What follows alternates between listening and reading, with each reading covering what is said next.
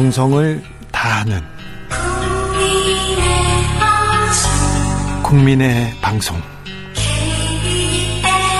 KBS 주진우 라이브. 그냥 그렇다고요.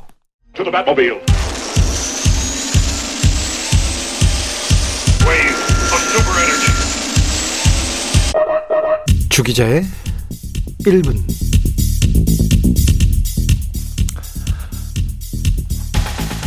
(4월이) 갑니다 벌써 올해 반이 갔다고요 3분의 1이 갔습니다 올해는 유난히 더 빨리 지나갔다고요 저도 그렇습니다. 저도 제 시계는 계속 빨라지는 것만 같습니다. 너무 아까운 4월이었습니다.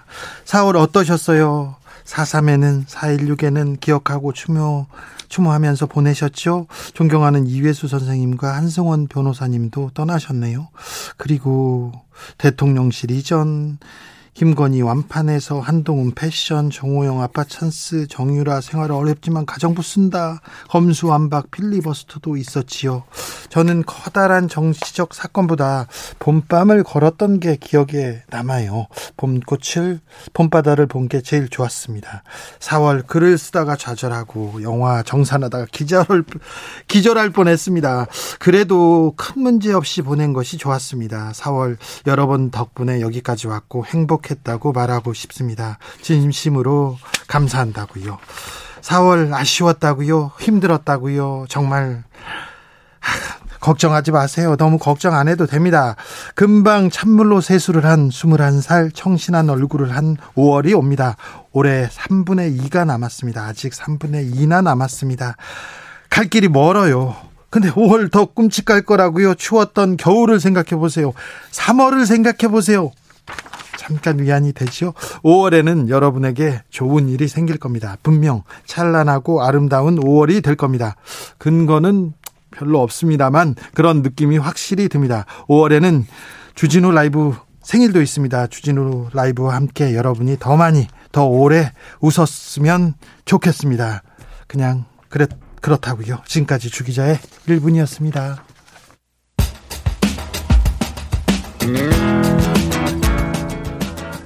페퍼톤스 thank you 5073님께서 근로자의 날도 부처님 오신 날도 일요일 어 시작부터 슬퍼요. 5월이 슬프다고요. 그래도 어린이날이 있잖아요.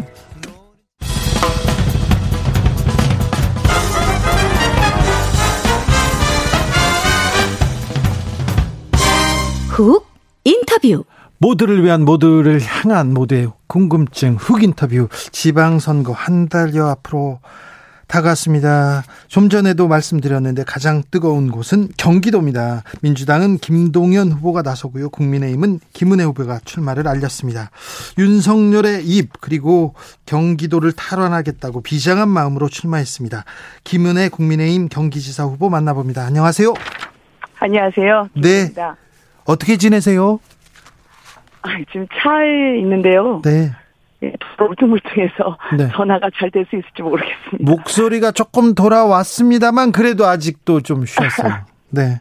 계속 아, 돌아다니시고 계속 소리 지르고 네. 계시군요. 예, 멈추면 안 되니까요. 네. 경선 아우 힘들었죠. 예, 그랬습니다. 네. 네. 어, 뭐 민심 보다 윤심이 작동했다는 평가 나왔는데 거기에 대해서 또 할 말이 있을 것 같은데요. 아니 뭐 윤심이라는 말이 이게 뭐 공천 과정에서의 어떤 작동 가능한 뉘앙스다라는 부분을 말씀하시는 거라면 저는 동의할 수 없고요. 네. 그런 면에서의 윤심이라면 저는 철저히 중립이었다 말씀드리고 싶습니다. 그렇지만 다른 차원의 윤심이 있습니다. 이제 경기도가요.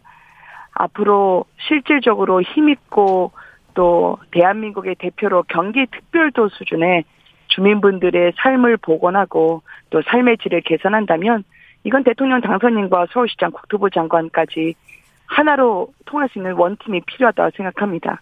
그러니까 밀린 경기도의 숙제를 확실히 해결하는 윤심이라면 저는 적극적으로 요청할 생각입니다. 어, 그 문제 관련해서는 경제 전문성 있는 김동연이 더 낫는 거 아닌가? 경기도는 굉장히 또 크고 그, 그 대한민국의 4분의 1을 4분의 네. 1을 차지하는 곳이기 때문에 복잡한 곳이어서 그런 얘기도 네. 합니다. 이거는 민주당 쪽에서 합니다. 네. 경기도지사는 금융위원장을 뽑는 선거가 아닙니다. 현장에서 직접 경기도의 주민분들과 호흡하면서 해결할 수 있는 생활 정치 일꾼을 뽑는 선거죠. 누군가에게 방탄조끼를 입혀서 이 과거로 돌아가는 선거가 되지 않도록 저는 GTX를 탄 미래로 경기도 선거를 이끌어 가고 싶고요. 그리고 어 무엇보다도 이번에 어 여당에서 저희가 국민분들의 주택, 교통, 규제 풀 수 있죠. 야당 후보로는 한계가 있습니다. 혹시나 180석의 거대 의석을 믿고 말씀하신다면 이 국회의원들과 어떤 것을 하시겠다는 것인지 인사권 그리고 규제 그리고 장관의 규칙까지 결국은 모든 것은 새 정부의 의지와 결단에 달린 문제라고 생각합니다. 그러면 새 정부와 결단, 새 정부의 의지 그러면 거의 그럼 모든 지자체에서 다 그러면 국민의힘 후보가 돼야 됩니까? 보다 효율적으로 주민분들의 삶의 개선을 도모할 수 있는 게 어, 여러 가지가 있는데요. 네. 그 중에서 GTX ABC라든지 예. 그리고 재건축 재개발 일개 신도시 같은 경우를 말씀을 드리죠.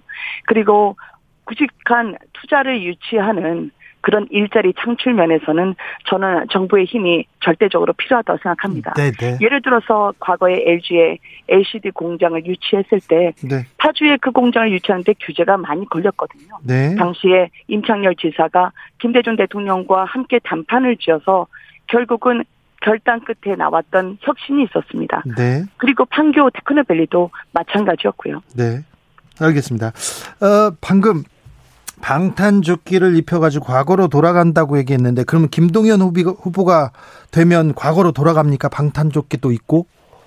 아니 말씀을 하셨을 때 네. 김동연 후보님이 네. 그 대장동 책임을 과거에 기득권 카르텔이라고 비판했었거든요. 예, 예. 그리고 기본소득도 다 틀렸다라고 하면서 포퓰리즘의 전형임을 일갈하셨다가 막상 민주당에 들어가시더니 그 비판을 했던 이재명 전 지사를 승계한다고 했을 때 이 말씀을 하시는 순간 이번 경기도지사 선거는 김은혜와 김동연이 아니라 김은혜와 이재명 구도가 됩니다. 네. 따라서 그러면 그동안에 부동산 정책뿐만 아니라 과거에 문재인 어, 민주당 정부죠.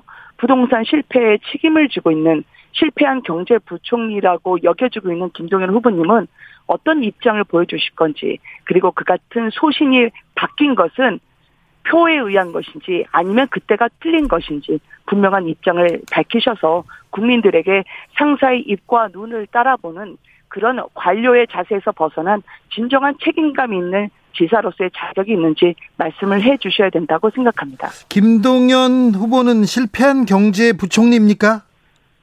네, 저는 그렇게 규정합니다. 이명박 정부 때보다 경제 관련된 지표들은 훨씬 나아졌고 선진국에 진입했다고 이렇게 얘기하던데요. 아, 그것은 부동산 문제에 대해서 말씀치 않으려고 하시니까 어, 자꾸 거대 지표를 잡으려고 하시는 것 같은데요. 지금 많은 국민들의 삶을 옥죄게 했던 대출 규제, 부동산 규제, 그리고 특히 지금 부동산 값이 오르지 않아도 줄줄이 오르는 세금 폭탄으로 돼 있는 부분들 그리고 건보료 인상, 네. 건보료에 따라오는 60여 개의 준조세 성격들은 그 당시에 공시지가 와 관련한 로드맵을 발표한 순간부터 줄줄이 따라 올라갔습니다. 네. 1기 신도시 분들의 집값 고통 그리고 세금 고통이 김동연 부총리가 발표했던 그 로드맵 이후였죠. 그 당시에 김현미 장관도 함께 주무장관으로서 협력을 했었고요. 네. 그러면 이 같은 그 당시에 부동산 값이 크게 어 공시 가격이 따라가지 못하고 있다라고 말을 할 정도였으면 예? 지금도 공시 가격 현실화율을 이야기하고 싶으신지 저는 여쭤보고 싶습니다. 알겠습니다. 지난 대선처럼 이번 지방선거의 화두도 부동산이 될 것 같습니다. 그 후보님 얘기를 들으면 그런데 김은혜 네. 후보가 경기지사가 되면 경기도 집값 잡힙니까? 부동산 대책 있습니까? 기본적으로 지난 어 5년 민주당 정부에서의 부동산 문제는 간단했습니다. 국민들이 살고 싶은 곳에 집을 짓지 않고 살고 싶을 만한 환경을 조성하지 않은 채로 시장 원리를 무시했기 때문이죠. 정부가 인간의 본능을 틀어주려고 하는 순간부터 고통이 시작이 되는 겁니다. 저는 따라서 기본 대출 또는 기본 소득 다 알겠는데 제일 중요한 건 기본 상식의 복원이라고 생각합니다.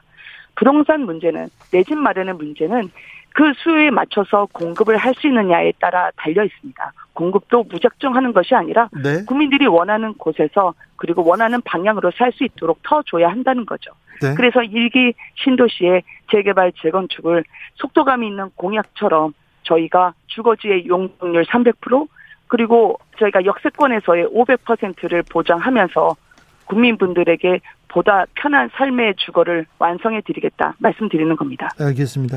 어, 아까 김은혜 대 이재명의 싸움이라고 얘기했는데 또 김동연 후보 측에서는 김동연 대 윤석열 아바타 대 싸움이라고 하는데 이재명 아바타 대 윤석열 아바타 이렇게 얘기하는 거는 어떤 생각이 드세요?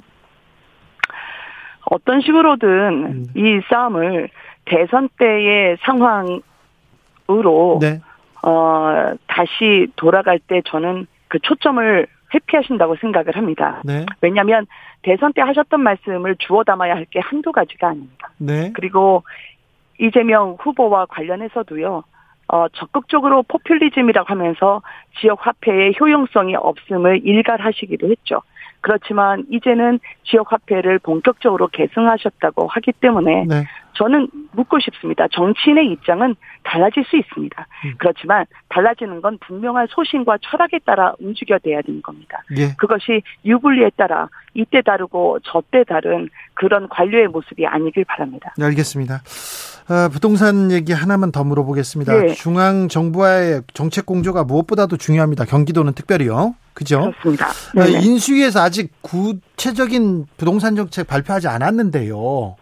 윤석열 정부의 부동산 정책의 핵심은 뭡니까? 김은혜가 이 핵심에 뭘 더하는 겁니까? 윤석열 정부의 부동산 정책과 저의 부동산 정책이 다를 수는 없습니다. 예. 그렇지만 경기도에서 일단 제가 아까 말씀드린 일기 신도시 재개발 재건축을 위해서 제가 인수위에 경기도의 드림박스라 해서 주민들의 바람을 담은 문건을 전달을 해드렸고요.